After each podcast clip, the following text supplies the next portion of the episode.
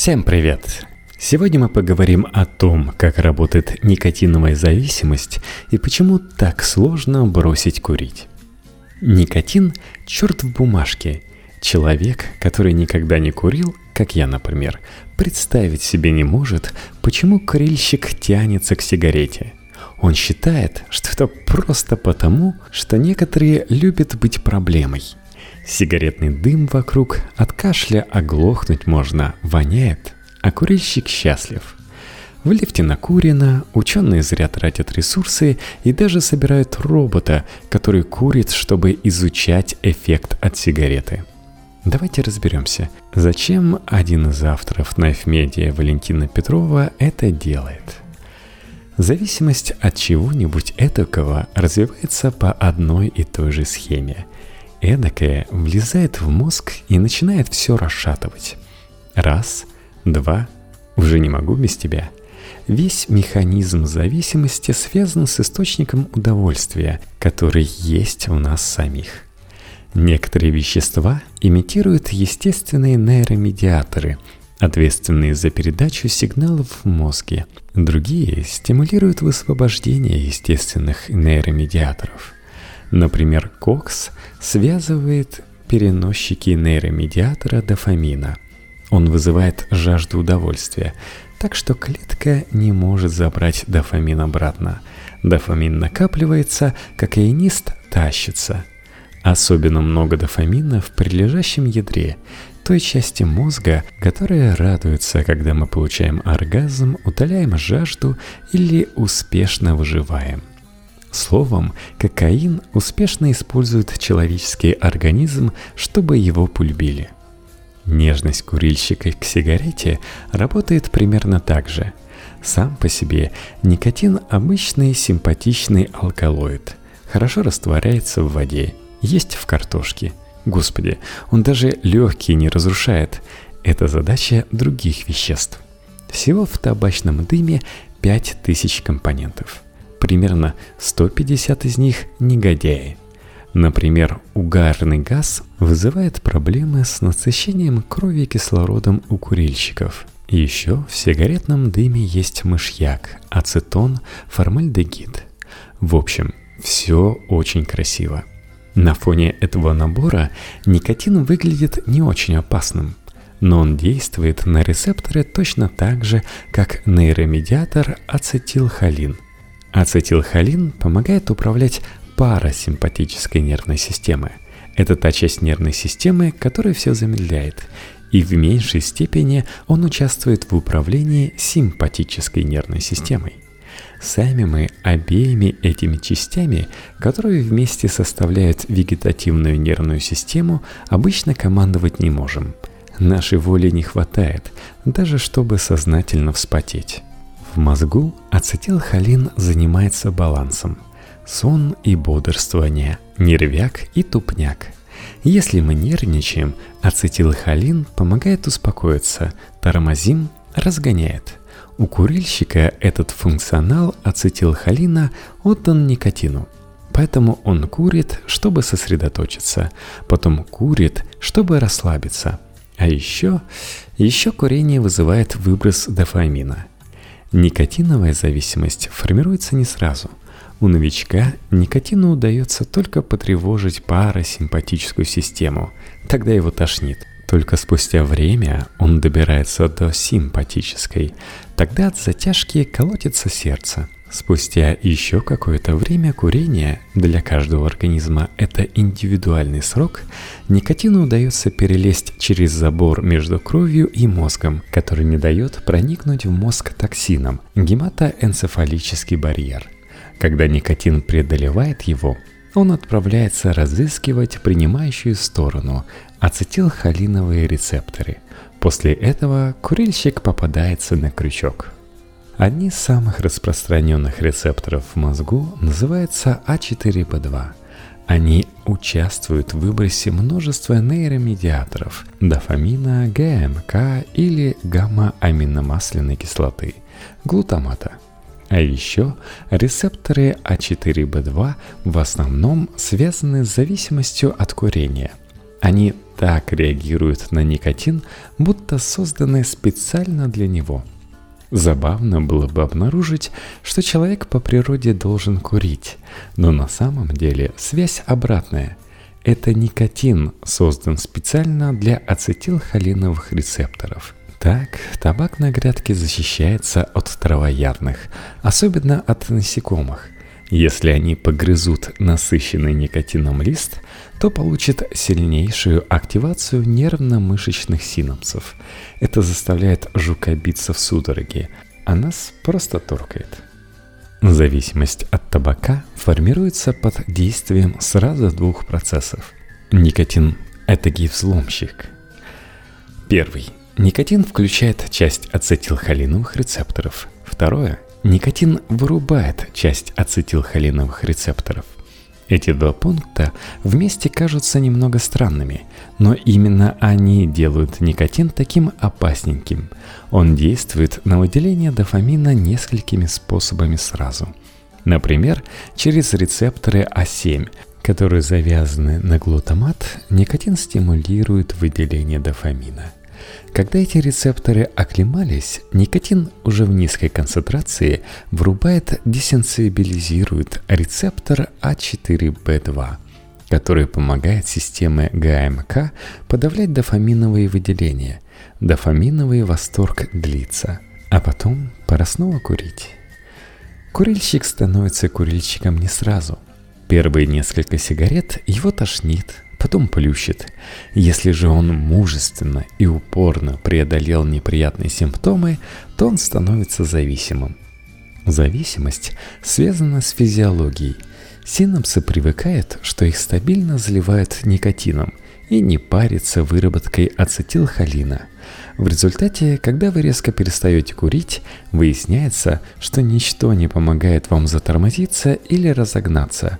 Ацетилхолина-то мало – по сути, это та же синаптическая пластичность, которая помогает нам выучить, где мы живем. Система поощрения, которые показали, как никотин способствует выбросу дофамина, обучает нас курить. Сломанная система поощрения ведет к неожиданному эффекту. Курильщика радует только курение – как показало исследование, полосатое тело в мозге человека с никотиновой зависимостью не просто с восторгом реагирует на сигарету, оно не очень ярко реагирует на другие стимулы, вроде денег и стейков. То есть курение делает человека счастливым и снижает ценность всего остального. А чем ниже ценность всего остального, тем выше мозг ценит никотин – теории это когнитивное искажение объясняет, почему срываются завязавшие курильщики. Они хотят наконец-то обрадоваться. Когда годами связывал все важные моменты жизни с сигаретой в пальцах, руки кажутся пустыми. Подчеркнем, что никакой прямо точно доказанной зависимости нет. Но да, склонность к курению может зависеть от кинетики – Например, у курения есть статистически слабая, но таки связь с полиморфизмом в гене DRD2. У ребят и девчат с аллелью так IA1 гена DR2 в полосатом теле мозга снижено количество рецепторов к дофамину. Возможно, никотин помогает им догнать дофамин до нормального уровня. Или наоборот, их сильнее прет – но это не точно. Забавно, но еще эта аллель, возможно, мешает учиться на своих ошибках. Четче прорисована связь курения с геном CYP2A6. Он кодирует фермент, который ответственен за расщепление никотина в печени. Чем быстрее распадается никотин, тем быстрее он исчезает из организма. Если форма гена полиморфна, человек усваивает никотин по-разному – Биологическая этиология привычек и характеристик – довольно странное дело. В некоторых вариантах фермент вообще не активен, в некоторых наоборот – очень. Тем, у кого никотин разлагается медленнее, труднее подсесть на курение. Уровень никотина в организме у них сохраняется дольше, чем у людей с другими вариантами, то есть одну от другой прикуривать не нужно – Никотиновое голодание у них реже. Еще они начинают курить позже. курит реже и почти в два раза легче слезает. Потенциально у курения есть даже расовые особенности. Так, в исследовании 2002 года сотня с лишним человек приняло участие в эксперименте по метаболизму никотина. 37 американцев китайского происхождения усваивали из сигареты меньше никотина – а также гораздо медленнее метаболизировали его, чем их белые и латиноамериканские коллеги-курильщики. Еще одно исследование показало, что организмы чернокожих курильщиков медленнее, чем у белых, очищаются от котинина, промежуточного никотина. В будущем ученые планируют однозначно связать все данные по генетическим факторам, связанным с курением – Тогда мы сможем индивидуально настраивать антитабачную терапию с учетом особенностей, уточнять дозировку препаратов не только в соответствии с весом пациента, но и с формой его гена. Сами по себе генетические факторы не вполне объясняют, почему человек начинает курить. Гены сигареты в сумке не подкидывают, Поэтому курение, как любое сложное явление, подвязано на разные факторы. Во-первых, Дети скорее закурят, если курят их родители. Тут и гены, и представления о приемлемом. Хотя у меня, например, наоборот. Потому что я видел, как и папа, и дедушка курят, как они кашляют, и у меня вообще не появлялось желания такое повторять. Потому что я видел не нечто неприемлемое, а неприятное в виде кашля – но вообще лонгитюдное исследование показало, что курение родителей в любом возрасте, даже до рождения ребенка, увеличивает вероятность того, что дети будут курить. Если и старший брат или сестра курят, вероятность закуривания увеличивается в 6,3 раза. У курильщиков рождаются курильщики. Наверное, меня спасло то, что у меня мама не курила. Во-вторых, Ученые, изучая влияние генетических факторов и факторов окружающей среды, пришли к логичному выводу. Курению способствует и необщее влияние окружающей среды.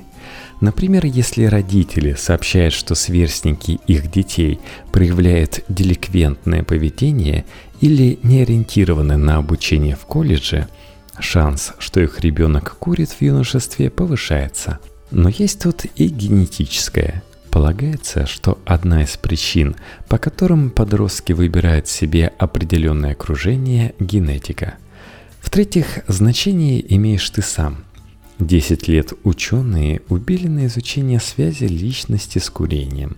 Чтобы описать личность, они взяли пятифакторную модель личности, большую пятерку, известную с 60-х годов, но вошедшую в обиход позже – Невротизм, экстраверсия, открытость опыту, доброжелательность и самодисциплина. Черты, связанные с курением, невротизм и внезапно открытость опыту.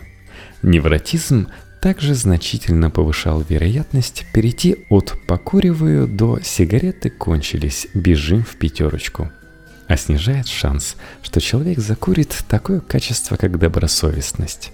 По задумке исследователей, если мы поймем, как личность человека связана с тягой к сигарете, мы сможем настраивать лечение курения под индивидуальные особенности. Так, невротикам, видимо, нужно как-нибудь дополнительно подавлять тревожность, пока не бросают курить. А то так и сдохнуть можно. В будущем попытка бросить курить будет сопровождаться целым профилем курильщика – наследственность, гены, другие вредные привычки, круг общения, социальный статус, характер. Смешная вещь. Часть исследований утверждает, что экстраверты курят чаще интровертов. Интроверты это, конечно, невротики, зато экстраверты скорее склонны разыскивать стимулы вне себя. В 1985 году Полторы тысячи детей несколько раз обследовали до того, как они схватились за сигареты и когда они закурили. В конце прошлого века юные курильщики оказались нервическими экстравертами с гневом и беспокойным сном, и семьи похуже, чем некурящие, с более низкими оценками по словарному запасу и интеллекту – Но сейчас исследования считают связь курения с экстраверсией спорной. Антиникотиновая терапия для желающих бросить курить – это огромная головная боль. Есть заместительная терапия, вроде жвачек, никотиновых спреев и так далее. Есть медикаментозная. Она снимает те или иные симптомы абстиненции. Есть вейп и система нагревания табака – есть даже мобильные приложения, чтобы бросить курить. В основном они основаны на статистике, доказывающей, какой ты молодец. Вот сколько денег сэкономил. Вот сколько угарного газа тебя покинуло. К некоторым приложениям прилагается сообщество юзеров, где можно хвастаться своей силой воли. И, конечно, легкий способ бросить курить. Книга настолько скучная, что ты отказываешься от сигарет, лишь бы не читать ее дальше. Есть метод Джадсона Брюера, основанный на, простите, методиках буддийского избавления от жажды чувственных удовольствий. Отделяешь себя от мысли, что очень хочется покурить. Обнаруживаешь, что просто хочешь снять тягу от никотина – потому что с ней больно. Видишь вещи, какими они есть, шлешь вещи нахер. Привыкаешь осознавать, отвыкаешь курить. В общем-то, посмотри на себя с интересом исследователя. Исследование 2011 года показало на не очень большой выборке, что такой способ работает.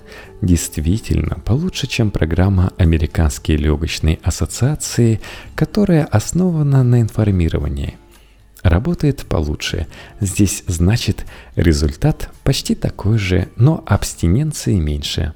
А это равно то, чего мы страстно желали.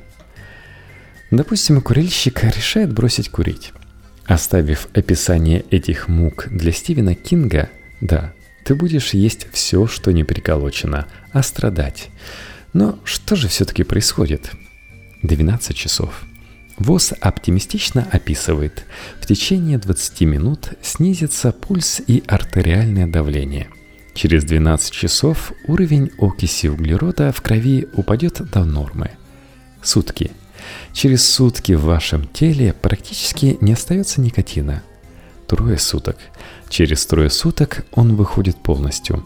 Освобождение бывший курильщик чаще всего не замечает, потому что он занят – ругается, бесится, отравляет всем жизнь. Это пик абстиненции. Через трое суток физически станет легче, но психологически все еще сложно. Неделя. Через неделю, неделю с лишним из организма выводится катинин, метаболит никотина. Три месяца. Через месяца три анализ волос методами масс-спектрометрии и газовой хроматографии больше не выявляет, что у нас тут бывший курильщик. Вдобавок возвращается в норму синтез дофамина. Год. К концу года свежебросивший прирастает примерно на 8,4% к своему весу, если он женщина, и 6,8%, если мужчина – Тут он от ужаса снова может начать курить.